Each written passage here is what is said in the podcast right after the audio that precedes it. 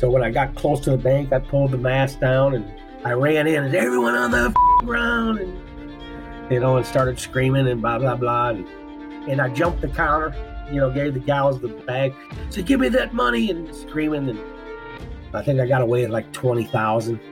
So I ran out of the bank and got went to like half a block, and got in the truck and took off. The next day, in front page of the newspaper, it said, "Bank robber leaves shoes behind," and had a picture of those penny loafers in the snowbank. I go to Chicago. My wife was calling me. I was calling her, and she's, you know, "They're looking for you." And I said, "Yeah, I know." And, you know, talking about my son. Decided to turn myself in. The rest is history. A man who has spent his youth pursuing a life of crime decides to hand himself over to the federal justice system. With hopes of redemption and the beginning of a new life, he could not imagine that his criminal career has barely begun, or that he would spend countless years in the tutelage and friendship of some of the nation's most notorious underworld figures. This is the extraordinary story of Robert Gene McNeese. You know, it's just, it's just crazy, you know? You're doing better than most people from jail. So what are you going to do with the money, though? You're in there for life, right? Yeah, but I mean, I had responsibility. I mean, you know, I, I still took care of my, my kid and stuff like that, you know. Oh, that's right. You still got all this. You know, I mean, you know, I had a house, and you know, I mean, I, I I gave it away, you know. I mean, I didn't spend it, you know. But it makes me even more of a man that you're still taking care of family and stuff, and you're you're doing it from behind bars. There's people that act like they can't do it, and they've got everything. Right. And they're not in jail. No, you're right. Yeah, there was, hey, I didn't realize how many lazy people there were until I started my own business when after getting out. I mean, I work seven days a week, and I, I like it. You know, I don't, it don't bother me. Yeah. But I, I mean, I can't find people that want to work five days a week. You know, but uh, yeah. Yeah, we're all in the same boat. Yeah, it's just insane. There are few things that I find more rewarding than partnering up with talented, high-energy people, whether it's in podcasting, manufacturing, or any other endeavor. When my friend Bill Stacks called and suggested that I do an episode on Robert, I was immediately impressed with his pedigree as a man who'd spent considerable time locked up with some of the more famous mob bosses of our generation. In the end, I'm even more impressed with his level of intelligence, drive, and ambition. But even these qualities pale in comparison to his affable demeanor, his quiet, unassuming reserve for a man who's rubbed shoulders with some of the toughest guys to lead the underworld. And for a man who's about to tell you a story that is likely to blow your minds. And that is when I ran into my first mobster. The Urban Dictionary has defined a term to describe the process of making a person extraordinary. That was Chris Furnari, Christy Tick. A traumatic trial by fire that will define not only their future, but the essence of who and what they are to become. Nikki Scarfo, Vic Amuso, Sammy the Bull, Fat Tony Salerno, Tony Ducks. I'm William Cross, and this is Extraordination. My name is Robert McNeese. I am from Cedar Rapids, Iowa, and I was born August of nineteen sixty-five. We lived on the outskirts of town with like a little farm, country-style home. I was raised predominantly by my stepfather, Bob Goddard, who's passed away now, but my mother, she had not such a healthy lifestyle as a child. I had her first child when she was fourteen. She subsequently had ten children, and they were spread out all over the place. Um, I've never lived with all of my brothers and sisters under one roof, and I think I probably lived with my real mother maybe a year of my entire life. I actually lived in the same house with her, unless I was a child that I don't remember, you know, as a baby. But, but I've always was in really close contact with her. That being said, my mother and father were divorced when I was three weeks old, and she met Bob Goddard, and they got married, and we lived there with Bob and, and her. My earliest childhood memory would be, I think I was five or six. We had those big yard darts. Back in the seventies, they sold these yard darts. They had a little circle, you throw it on the grass, and you throw these darts that were pretty wicked looking. About ten, twelve inches long, they had a little fan thing on the back, you throw it, and a big metal piece of steel, like an arrow thing, on the front of it. I was running, and my brother, he threw the yard dart up in the air to try to get in that little circle, and got it right straight in my head, and it stuck in there. For some reason, I always remember that, and my brothers, we kind of laugh about it. I remember laying on the porch, and then my stepdad running down the gravel road with me in his arms, And I could remember that yard dart bouncing on my head. And I was thinking, you know, just like surreal. But it healed and everything was fine. Uh, that's probably my earliest memory of being a child. My mother, she left him, but she had a child uh, with Bob, uh, my little sister, Sean. And Bob raised Sean and I up until like the sixth grade, seventh grade. Then I went to my real father's, who lived up in Minnesota. So I went up there and stayed up in Saint Paul, Minnesota for approximately eight months, maybe, maybe six months. I had started school up there as Maplewood Junior High School. After six, eight months, I decided to go back to Iowa. I didn't tell anyone, so I guess it would be called running away. And I went and stayed with my oldest brother, who was of age at the time, and he had a girlfriend, and he had a son, my nephew, E J. And I think I was like thirteen, maybe almost fourteen. When I left Bob's house and went to Minnesota with my father, my mother took my younger sister, Sean, and moved her in with her. Then my mother wanted to get married again, and there was some issue with Sean and her future husband. So Sean went back to live with Bob, her real father, and they lived in a small town in Iowa. I went down and stayed with Bob, too. For about another year, I stayed with him. Then me and Sean decided to run away again. And I was fourteen. She, I think, was thirteen, maybe twelve, something like that. She was, you know, younger. But went and stayed in an apartment that my mother lived in in Cedar Rapids, Iowa. And I guess that's my first adventure as a child. I lived in the bars as a child. Bob Goddard operated a bar, and we lived upstairs, and I'd get up in the mornings and sweep and mop the floors and stock the bar before school. My mother's best friend was a lady named Bee, and she had four sons, and one of the sons was like a hustler, sold jewelry and Rolex watches and things like that. So he was in the bar that my mother was at one time, and I was in there, and he asked if I wanted to do any work for him, you know, if he had some work, if I needed to earn some extra money, and I said, sure. I had known him my entire life because they were friends of the families. So, you know, I do odds and ends for Jody. Well, he came and asked if I wanted to go for three or four weeks in the summer to work on the carnival, on a event thing that he had. I said, sure. At this time, I was kind of like, had made my own decisions, you know. My little sister came with me, too. We actually worked for Elvis Presley's father. We worked for the estate of Elvis Presley. His father was the executor of his estate. You know, I guess he was kind of a crook, too.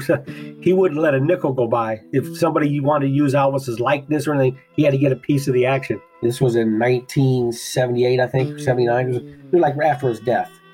And what it was, it was like a giant semi. And in the middle, stairs came down. And you'd give him your little ticket and go up the stairs. And you go to the right, and there's a wax figure of Elvis Presley as a child. And then you'd walk a little bit further down. And there's a, another figure of him in his military uniform. And then there's another one with a guitar. And, and then like his last shows out in Vegas, he had the big rhinestones and that big jumpsuit. They had that one there. And then the, the last wax figure was Elvis laying in a coffin, like with his arms crossed. The line was three blocks long. And the women would beat so hard on the glass where the coffin was that they shattered it. Because he was in there dead, you know, oh, Elvis, you're dead, you know. It was crazy. It really was insane. It was like, man. And they had to get bulletproof glass in there. You know, they had speakers on the outside blaring his music. Got a tour of Graceland, you know, behind the scenes. You know, met Elvis's father, I think, three times. Like, he would come and he brought a truck with three different cars on it that were Elvis's actual cars that we had outside of the wax museum. You know, he thought it'd bring in more customers, you know. So I got to ride in the back seat of uh, one of his limousines, so that was pretty cool, you know. You know, that's big shit when you're when you're a kid, you know. I was fourteen, and that is when I ran into my first mobster, and I didn't know he was a mobster, and that was Danny Marino. So Danny Marino was, was a alleged Gambino soldier at that time, but he was the manager or the, I'm not sure what his position was there. He was, he was a big shot with this carnival, and Danny would be around and he'd buy me and my sister lunch, you know, and just, you know, just a nice, nice guy. And that was my first encounter with a mobster. About that time, went back and I started doing, you know, like stealing stereos out of cars, living at a friend's house. I was fifteen years old. And I got in trouble with the police, like a burglary or something. I don't know, I can't remember what it was for. It was something stupid, I'm sure. You know, when I was on my own and staying with my buddy, and, you know, we'd go out to the farmhouses and break in and, you know, just things like that. So I went to Eldora Training School, which is like the juvenile prison. I went there for a year. It was okay. It was like a big dormitory style facility. You have a little locker room area. You change and shower and all that. And the dormitories upstairs where you lived at and watched T V. And I had a job in the paint shop, took painting classes there. I mean, it was just, you know, a bunch of young kids, you know, running around causing grief. But yeah, I did like a year there and got out, started running the streets, just running the streets, uh, doing bad things. At an incident, me and my friend Danny, we went to go get some pot, some marijuana. And back then it cost seven dollars and fifty cents for a quarter ounce. I'm not sure what it is nowadays, but it was dirt cheap back then, you know, compared to now. And it was this black fella that was supposed to be a friend of ours, we thought. But I gave him the seven dollars and fifty cents and he went into the bar in town and he didn't come out. So we're sitting there, you know, in, in Danny's car. And I'm wondering, man, when's he coming? After about close to an hour, I decided to go in there. Mind you, this is back in, you know, it was many, many years ago. It was the only black bar in the town. You know, I was nervous, but I go in there and he's sitting at the bar with like three or four guys. And I walk up to him and he says, "What do you want?" I said, "Hey, you got my money, you know?" He acted like he didn't recognize me, going, "Hey, get out of here. I don't know what you're talking about, kid." The buddies were all gritting on me, all mean and stuff. So I said, man. So I left, and I had done a burglary, I don't know, a week before that, and had some guns that I got from there. So I took two guns, and I went back to the bar and opened up the door and just pulled both of the pistols out and just started shooting and shot three of them and told that dude I wanted my money back. Like about, a, I don't know, a week, week and a half later, I'm outside of a telephone booth that's in a parking lot. So I pull up to it, I use the phone, hang up, I get back in my car. I just put it in drive and the windows down, and it's like on T V, this detective comes up to my car window and has some papers in his hand and says, "Robert McNeese, we have a warrant for your arrest." And so, of course, I floor it and leave, get a high-speed chase with him. I mean, it was a good one for about twenty-five minutes, driving a Plymouth Fury, and the front tire came off of it, going around a corner, and it just sparks everywhere. And so I was just like discombobulated for a second and open up the door and get out. And, well, this detective, as soon as I got out, he was up there on me and he grabbed me and threw me to the ground and started beating me in the chest with his gun, talking about, "You could have killed me." You know, I mean, it hit me so hard where it was cutting it, you know, it was bleeding. And so because of that issue with the cops, they dropped all the charges of the bar incident. So I got lucky there. About a week after that, I get busted for breaking into a place and I go back to Eldora. I got out when I was eighteen out of Eldora and got in trouble immediately and went to state prison till I was twenty. And I meet a girl. I met her through a guy that I knew who was incarcerated. And she started writing me while I was in prison. And that's when I met her. But she was writing me for like six months before I got out, you know, just pen pal thing. And then when I got out, I moved in with her and we got married. And six months she was pregnant. I wasn't working, never had a job at all. I was selling drugs or robbing people, just being a knucklehead. My son was just born and it was right after Christmas. I think it was like in February. And then I robbed a bank. While I was incarcerated, I was with a guy by the name of John Oliver from Springfield, Illinois, and he's originally from Iowa. Me and him were buddies in the in the prison. His brother-in-law was a guy named David Grandstaff, and David Grandstaff and John Oliver, they were indicted in Arizona for the largest cash armed bank robbery in history. They got like three point six million or something like that in cash. A partner of theirs, Bruce Fenimore from Iowa, he gets pulled over driving a Corvette, and he had one hundred thousand dollars on the front seat. And so they arrest him, and he immediately cooperates and points the finger at John and Dave. They wrote a book about the whole incident called The Gang They Couldn't Catch. Believe it or not, John and Dave were found not guilty by a jury. Yeah, John was a good dude, but he used to tell me all about like how to rob banks. And, you know, when I was, we'd walk the prison yard, say, you know, this is how you do it, blah, blah, blah, and all. And I did, you know, full of a million questions. So after I was out for a while, you know, when I we got out when I was twenty, I said, man, I got to hurting now. I need some money. I said, I'm going to try that. And so I got these size thirteen penny loafers. I only wear size nine, a trench coat. And then I had a Spider-Man mask up and a stocking cap over that. So when I got close to the bank, I pulled the mask down and I ran inside and I pulled out two pillowcases and gave them to the tellers and said, "Give me the money."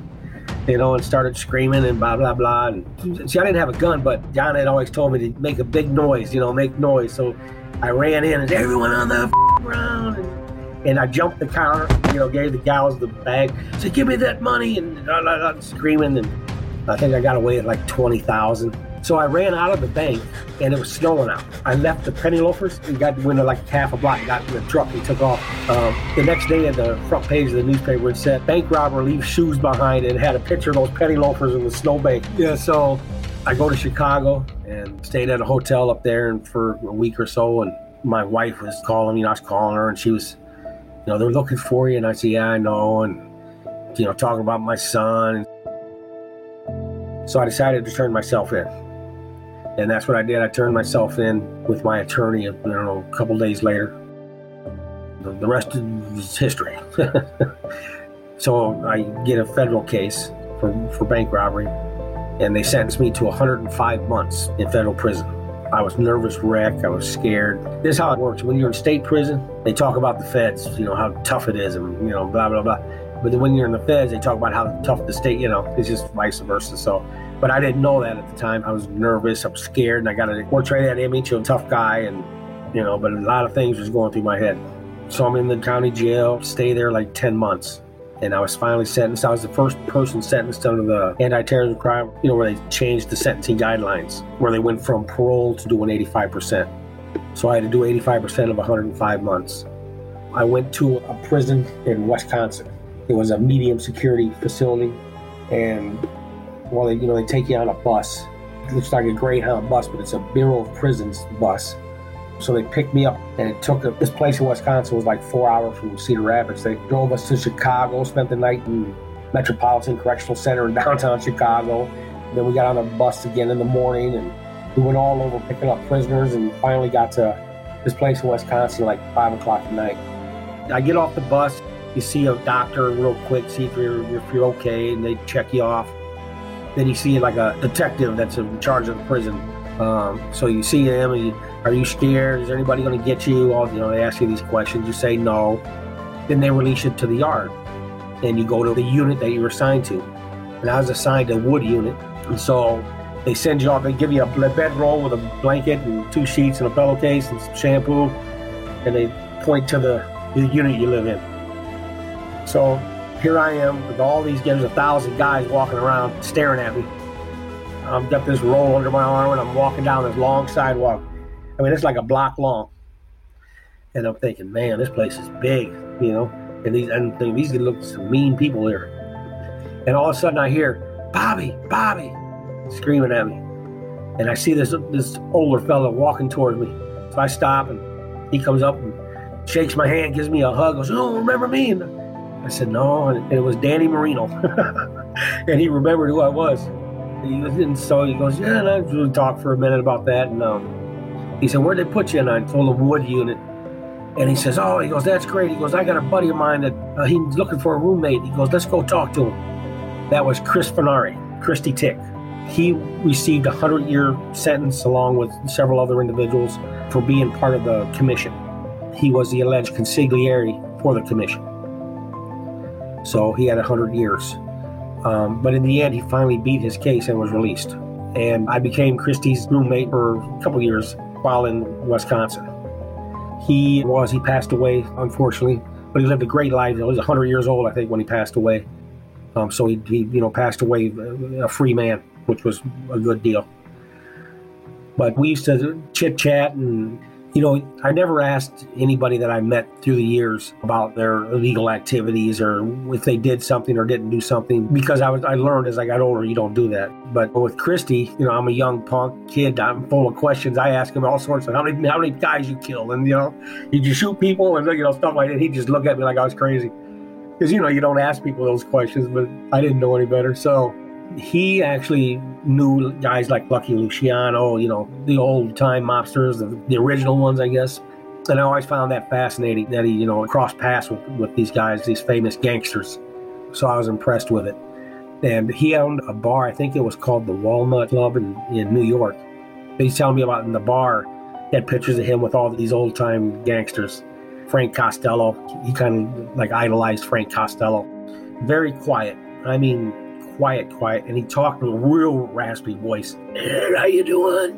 Because he smoked these cigarette gun hills, and he was just smoked one after another, he told me, when he was free, and he quit when he came to prison. So he hadn't had a cigarette for like four years when I met him, but his voice was real, real raspy. You know, a gentle grandfather is what he reminded you of, you know. But he kind of like opened my eyes to prison and, and you know, don't trust people, and, you know, you do things this way and that way and be a gentleman. And, you know, he kind of, I think, set me on the path of, of, you know, who I am today as far as the way that I respect people, and I, I try to, you know, do the right things and, you know, be as polite as possible, things like that, you know, things that don't hurt, hurt you to do, you know. And so I stayed there for about, yeah, a couple of years. There was another guy in there named Biff Halloran. He owned the Halloran Hotel in, in New York, and real uh, wealthy guy. But he was in there for mob activities. Not sure what he actually did, but a very, very smart businessman. And he got me started doing schooling. So I took a bunch of classes.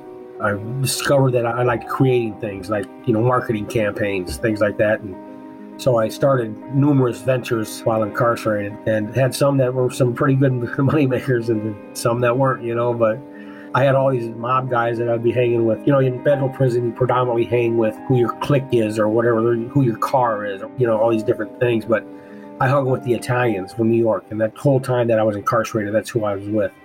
So I'd be getting advice from all these guys, and then, you know, they'd say, do this, do it, and, you know, they'd be making a joke about it, you know, but it, it made me do my time a lot better, and I got pretty smart at it.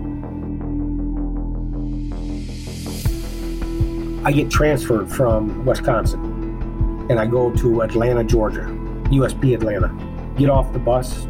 Again, it's the Bureau of Prisons bus, where it should take, you know, six hours to fly from Wisconsin to Georgia. It took like three weeks to get there, you know. Stayed here for a week, here for two days, another jail for a day, and, you know, they just bounce you around. They used to call it diesel therapy back in the day, but it took me about three weeks to get to Atlanta. Pull up there in that prison. It's in the heart of the ghetto. It's on McDonough Boulevard in Atlanta, Georgia. And there's a chicken shop and a liquor shop right there across the street from the prison. It was just, it's just like, wow.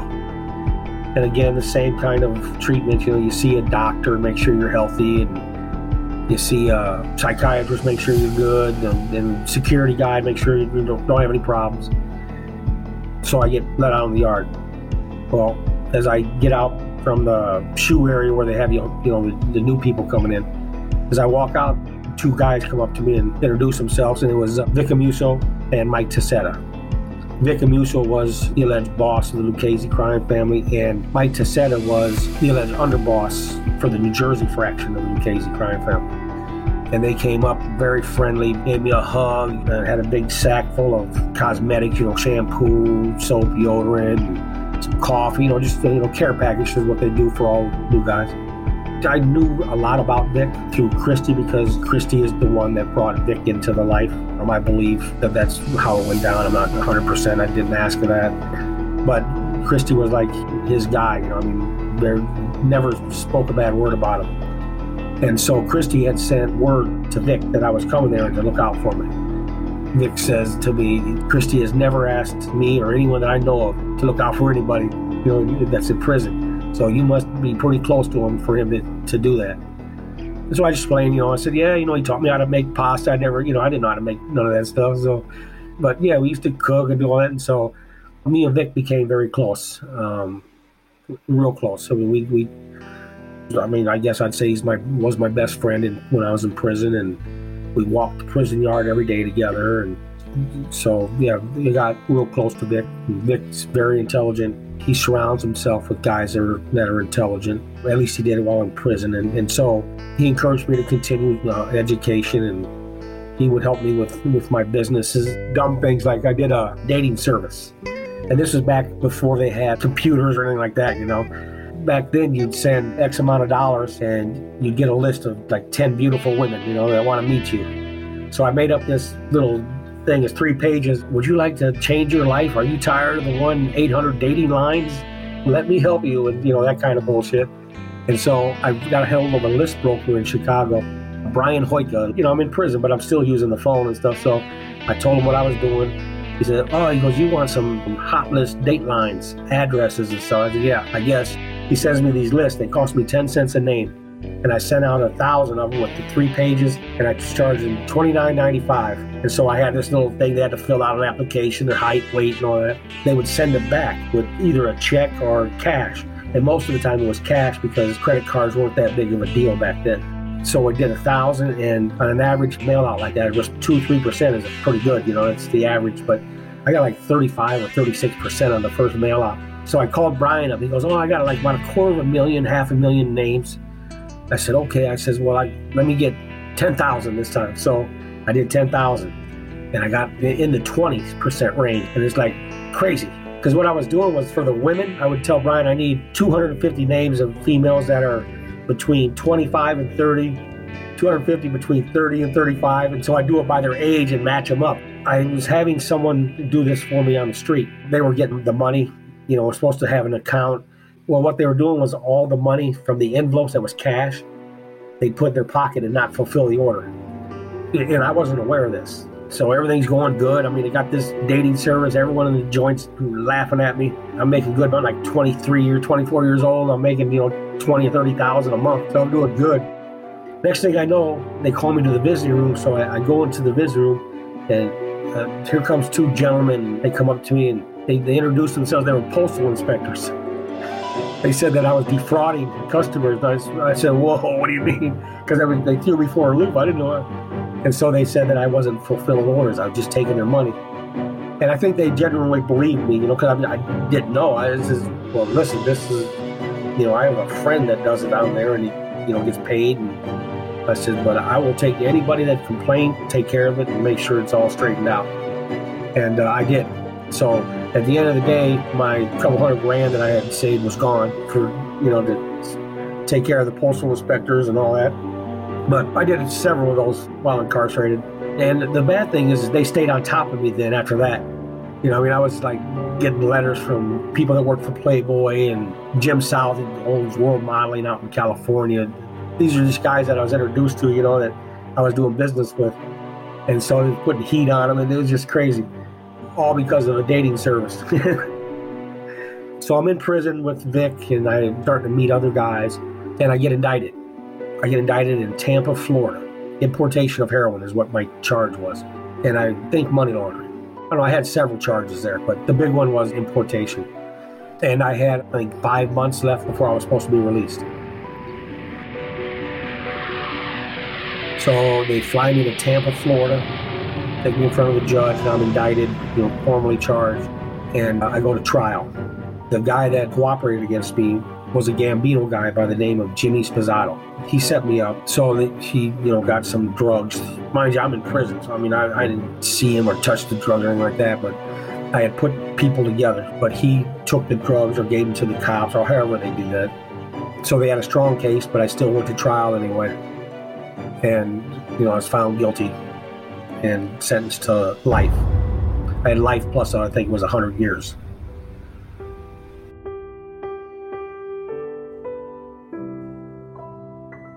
Young kid, you know, life sentence, I'm like torn pieces. And yeah, I remember, you know, going into the shower in the jail, Hillsborough County Jail, my first day at trial. Because, you know, the first day is that you have your defense attorney gets up and tells the jury what a great guy you are. And then this prosecutor gets up and tells the jury what a piece of shit you are, you know. And, and it just sounded like I was a bigger piece of shit than I was a good guy. I mean, it's just, he made me sound like I was just a horrible, horrible guy. And I'm like, man. So I went in the shower and I, I cried. That was the only time I cried. Because I cried right then in the shower. I was like, man. It was sad. It was a bad situation. And I knew I was facing a tough road. And they only busted them with ten pounds of heroin. That was what they charged me with, was ten pounds. Well, then come sentencing. Because with these recordings and stuff, they added, they say that if I did that for eighteen months, they averaged two hundred pounds a month, times eighteen months. That's how I got a life sentence. There was no eighteen months and all, you know, so that was pretty discouraging. But I had a good shot at, at beating that case, and I, I didn't.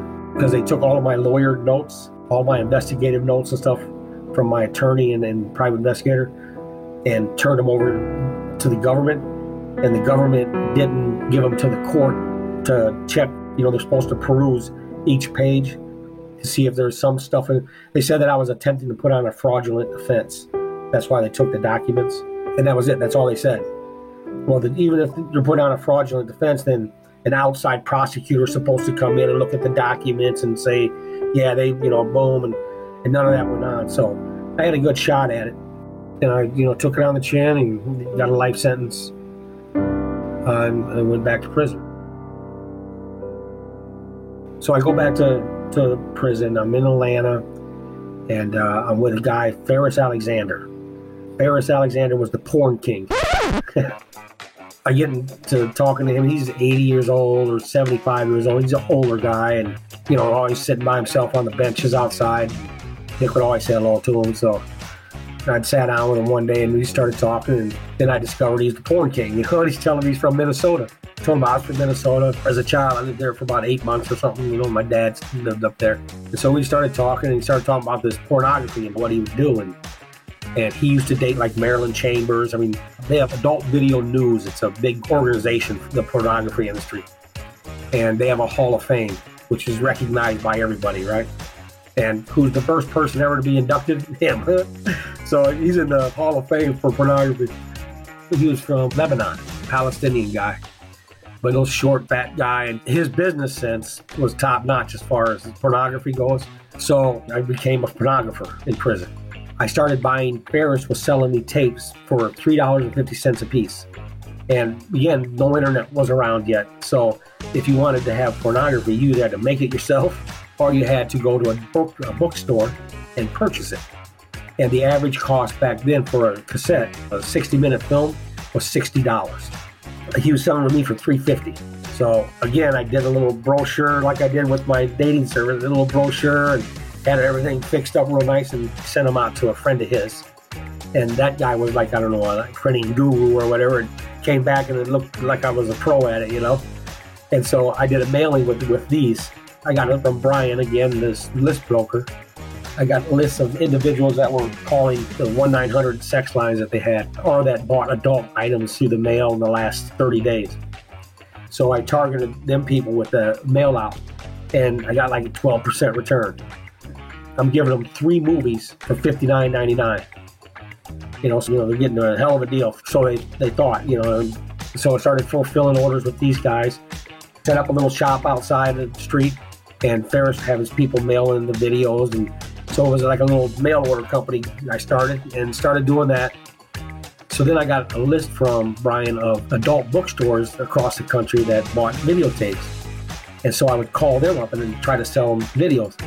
And I was selling them to them cheap, fourteen dollars, thirteen dollars a piece. Everyone else was selling like twenty-five dollars, thirty dollars a piece.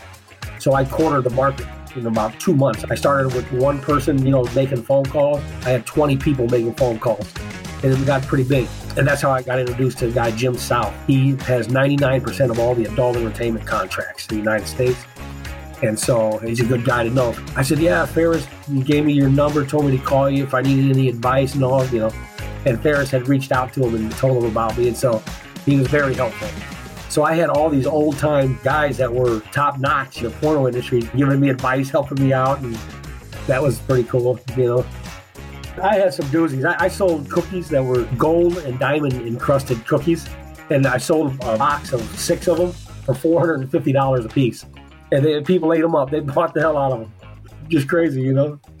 So everything's going well. I'm Porno King in Atlanta, and I'm rocking and rolling. And me and Vic are hanging out. And, you know, a lot of guys are coming in and out. So I meet a lot of guys in Atlanta. From little Nikki, Nikki Scarfo, that ran the Philadelphia crime family. He's different. Nikki Scarfo was in A D X. When he got in trouble, he got sentenced to, to life or forty years. I don't remember what he had, but put him in A D X Supermax.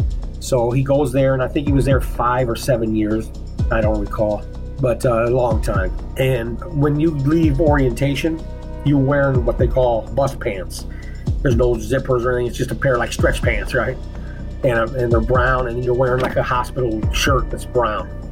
And so I seen him by the commissary, I think it was, and it was I was with Vic. And here he, he comes up, and he's just a little skinny old, you know, I mean, he looked like he weighed eighty pounds.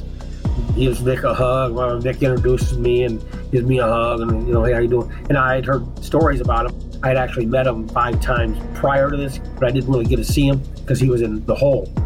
And Vic had sent me up there with care packages to, you know, just take him things that he needed. So that was the first time, I guess, freedom for him was about by the commissary.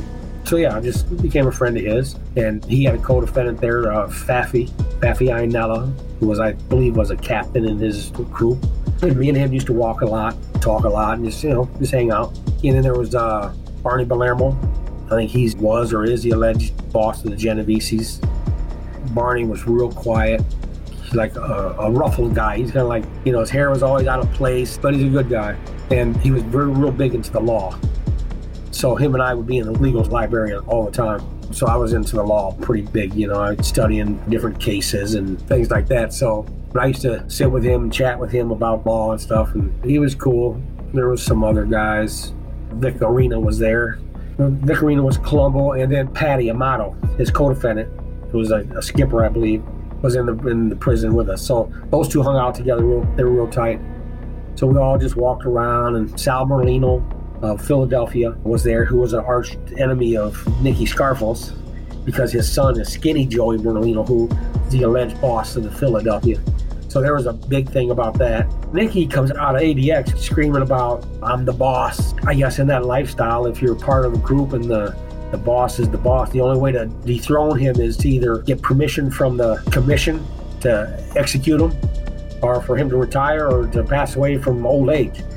But you can't just drive in there and say, hey, I'm the I'm the new boss, you know? And, and so that was his claim. And he was using John Gotti as a crux, because, you know, like Vic Amuso and all, you know, all the bosses, part of their cases, most of them, all of them at that time, had been charged with conspiracy to commit murder against John Gotti. And that was because he did not seek permission when Paul Castellano was murdered. And they believed that he had that involvement in it. So they all were trying to gun him down. So Nikki, of course, you know, hey, you know, uh, that's why the commission wants John dead, is because, you know, he violated, and that's what Skinny Joey's doing. And And they had been hating each other. I mean, uh, Skinny Joey allegedly shot at Nikki's son, and, and Nikki retaliated, shot somebody. I mean, it's just a big soap opera. But that's all Nikki wanted to talk about was him. He's the boss. He's the boss. And he's asking Vic about it. And, I mean, this was probably a year after we're together. He comes to me and wants me to talk to Vic on his behalf to try to, you know, get Vic to side with him. And I said, Nikki, I don't get involved with that with, with Vic. And, you know, I mean, I don't, I feel out of place to say something to him. And he goes, no, no, Vic respects you, and he, you're, you're the only guy in here that's got his ears. And so, you know, he talked me into it. So I went to Vic and explained to Vic, you know, this is Nikki's thinking, and, and you know, I know, you know, I don't talk to you about this stuff, but he feels he's still the boss, and he wants you to intervene, and blah, blah, blah. I said he reached out to Chin, and the Chin said that he's still the boss, and Gotti says he's still the boss. Oh, Nikki got on an event in Marion before he went to A D X. He was in Marion, Illinois, and was able to talk to John through an event, and John told him that he was still the boss, which I don't know if that's true or not, but I mean, Nikki was serious about this. Vic decided, you know, okay, you know, we'll look into it, you know, and, and so Mike Taccetta, you know, Jersey is, they're close to the Philly guys. So Mike Taccetta sent some fillers out there to talk to some people, and they came back to Skinny Joey.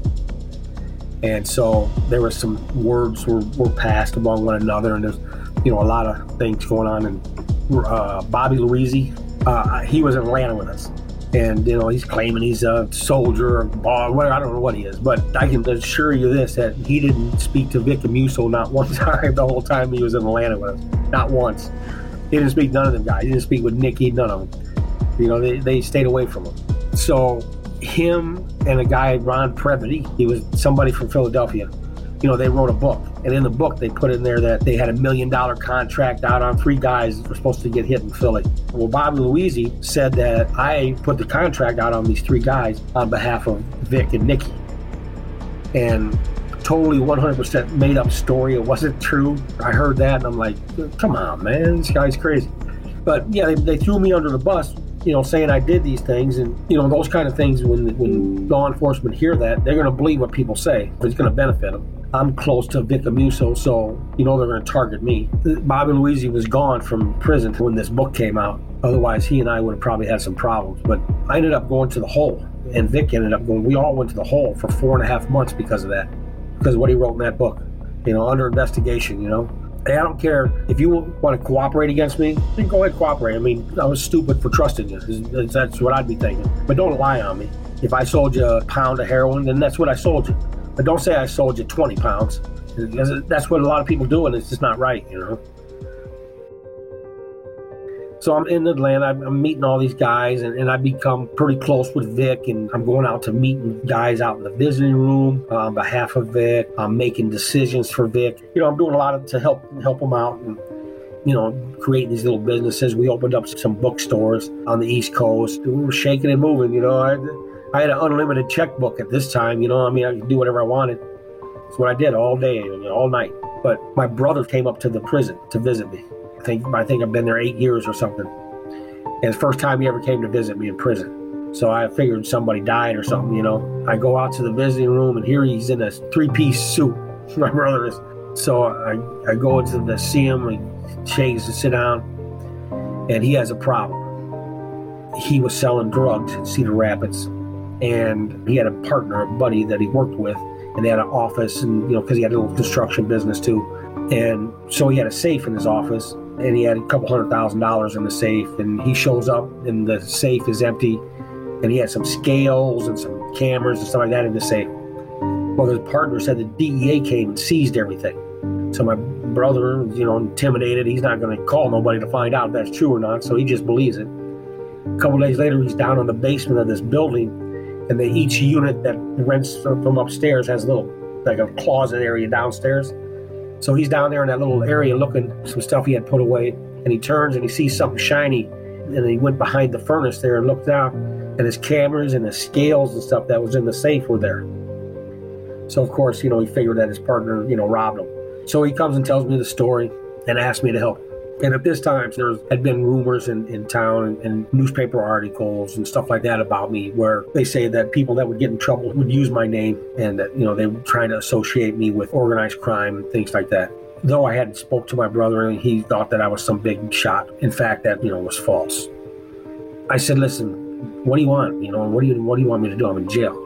He says, well, can you go and have somebody talk to him and get my money back? And the biggest mistake of my life. I says, you know what?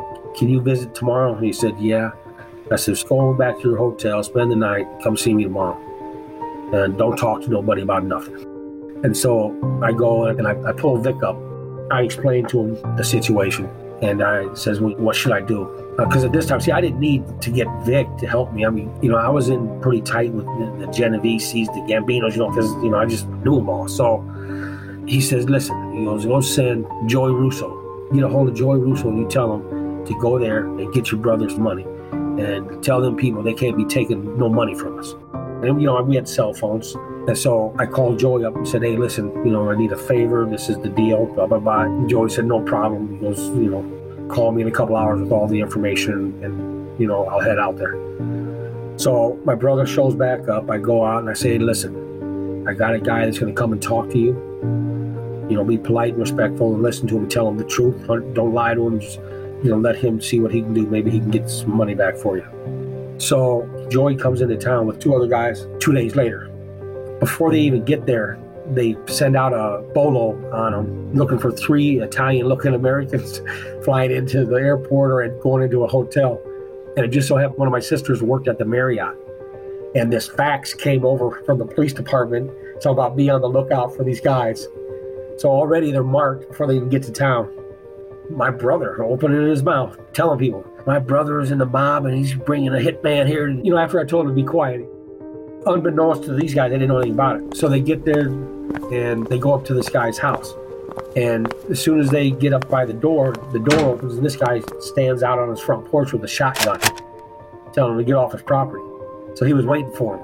Well, this pissed Joey off. You know, this is a young punk from Brooklyn, New York, you know, Bath Avenue. He's crazy, yeah. And so he told Floyd, he goes, go get me three rental cars and some weapons. So the next morning, they're waiting on the dude, and he comes out, they kidnap him, they snatch him. They had him for about two minutes. Then the feds came in, and they arrested him, you know, because they were watching him.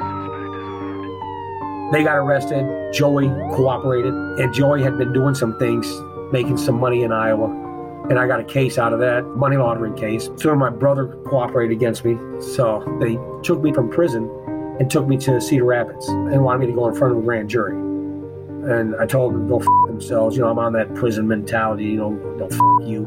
And so they let that slide, and they sent me back to prison. Some more information came up, and they send me back to Cedar Rapids. Well, at this time, I can't go to the county jail there because half the jail is cooperating against me, even though I don't even know who they are, because everyone's jumping on the case. And it's a high-profile case. You know, they got me on the T V talking about I'm in the mob, and, you know.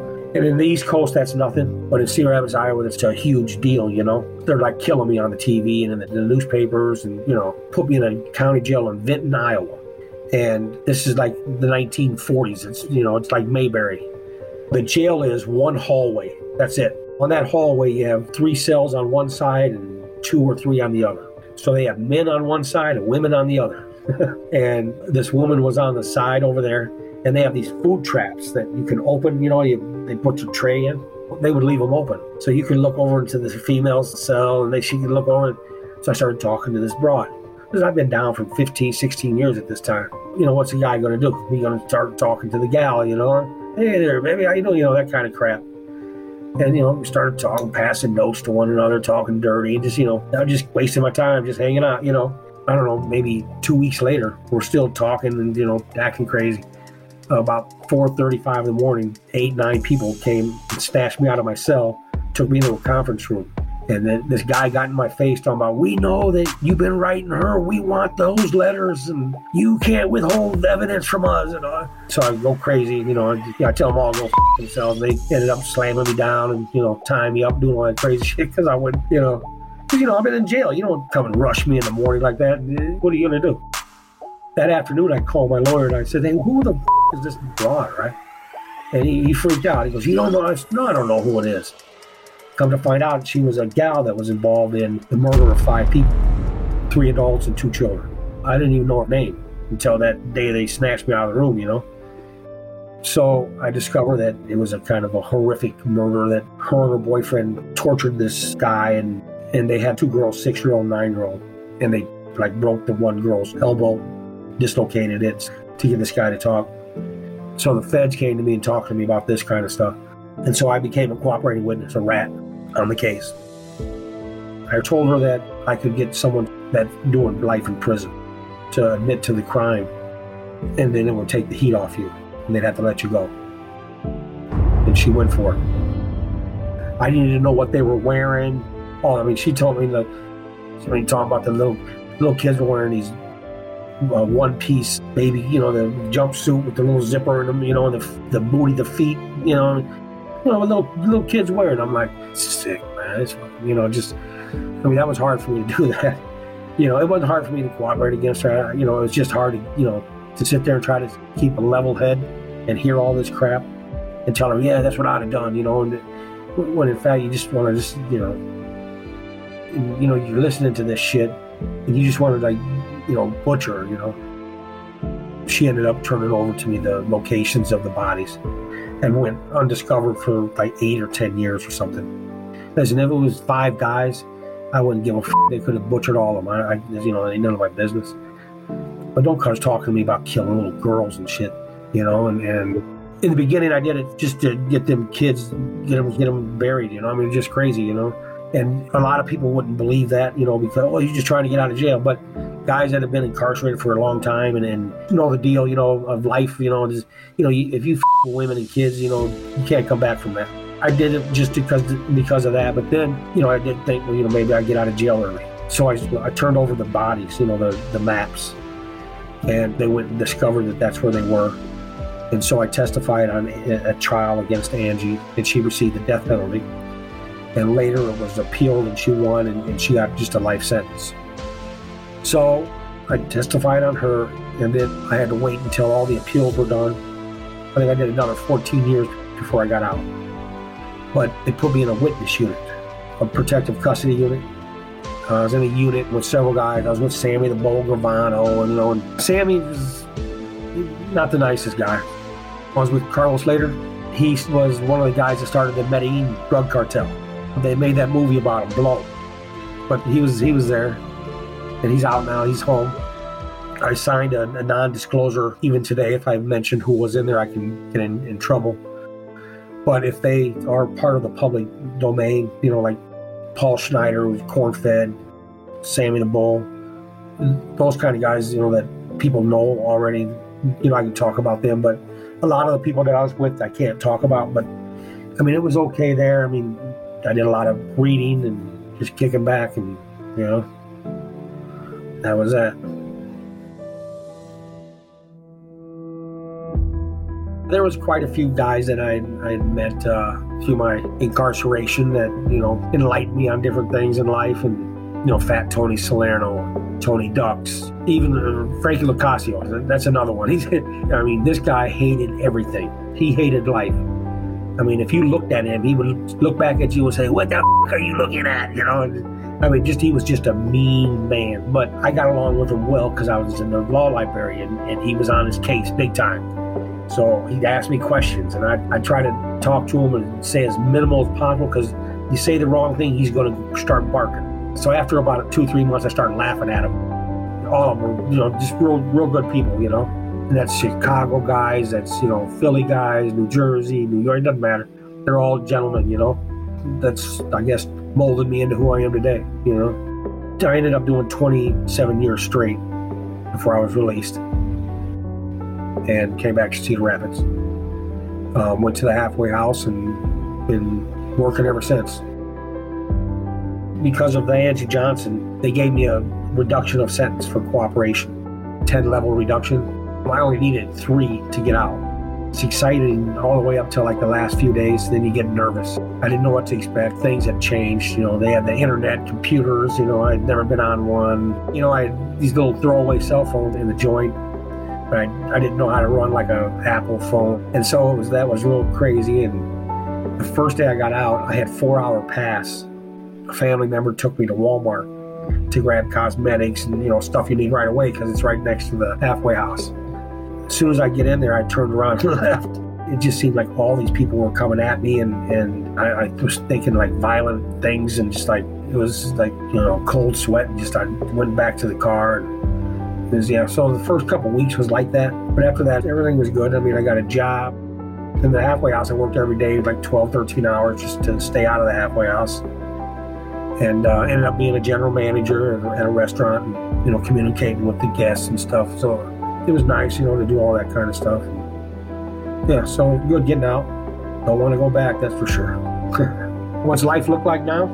Well, I'm a collector of fine things. You know, I have a tree company. You've heard of the of ash trees and the ash borer disease. I specialize in that. I took some classes and some courses and uh, became certified. So I'm, I'm a specialist in, in disposing them. And like just in the state of Iowa, there's fifty million trees that have to be removed. So a little niche in the market, and I jumped in on it. Uh, took some good clients, you know, got some good contracts with the cities and counties, and, and plus, you know, private individuals. And I just did a trailer park and took out, I think, six hundred trees. I got involved with that. We had a derecho, like an inland hurricane in Cedar Rapids. It wiped out ninety percent of, of the trees in the city of Cedar Rapids. I mean, it was the worst storm in history in, in Iowa. I mean, it was terrible.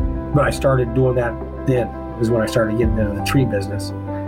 Just to work my way since then, you know, last three years, two years. I've got a good company. I've got good contracts, million-dollar contracts, actually. So I'm doing well there, and I got a bunch of guys that work for me. I, I hire mostly guys that are out of the halfway house or in the halfway house, try to give them some, some work and try to steer them in the right direction. I've got a few that's been with me for a couple of years that I've helped from the halfway house, and they're doing well, which is good. And I do collect things. I, I that's what I do as a hobby. I, I, I can't show you my garages and my storage facilities because you'd think I was a, a hoarder. But I got funny things. I got like a lamp that was in the first Tarzan movie, the first edition Playboy, Marilyn Monroe, these kind of unique things, you know, the first Mickey Mouse stuffed animal, you know, the Tonka company, Tonka Toys. They come out with this Volkswagens, and they were Beetles. And they only came out for a couple of years. But I have the very first one that was ever made by them. So that's pretty cool. You know, just things like that. I got, none of this stuff's worth much, you know, but it's fun to, to collect, you know. A lot of people are surprised, you know, I mean, doing twenty-seven years, you know, I'm not a gangbanger, you know, I didn't get all these bunch of tattoos, I didn't get crazy, you know, I, I could have went the other way real easy. You know, I wasn't a, you know, a junkie. I mean, a lot of the guys, unfortunately, you know, a lot of drugs in the, in the facilities. You know, people can say, you know, like, you know, people talk about you and this stuff. Then none of that ever phases me. I could care less what anybody says, you know. I'm just doing my thing, and I'm I'm, I'm happy, and, you know, I surround myself with, with, you know, with good people, and, you know, I mean, just try to do the right things in life. It took me many years to learn what responsibility is, and then standing up and taking your own, you know, you know, being responsible for your actions. I mean, this is, is important. So I wish I'd have learned that at a younger age. I was raised, I would say, in, in prison than being raised on the street. And I was fortunate that I was around good people. You know, the newspapers say a lot of things about a lot of people. Like, you know, Vic and Nikki and all, you know, they're all killers and thugs, and, but they're gentlemen. I mean, they, they're very respectful to everyone, but they, they teach you respect and, you know, teach how to talk with people. And uh, so I respect them for, for that, you know, over the years. Getting to know all these guys, you know, they're all very respectful, very polite, and just, you know, good people, good people.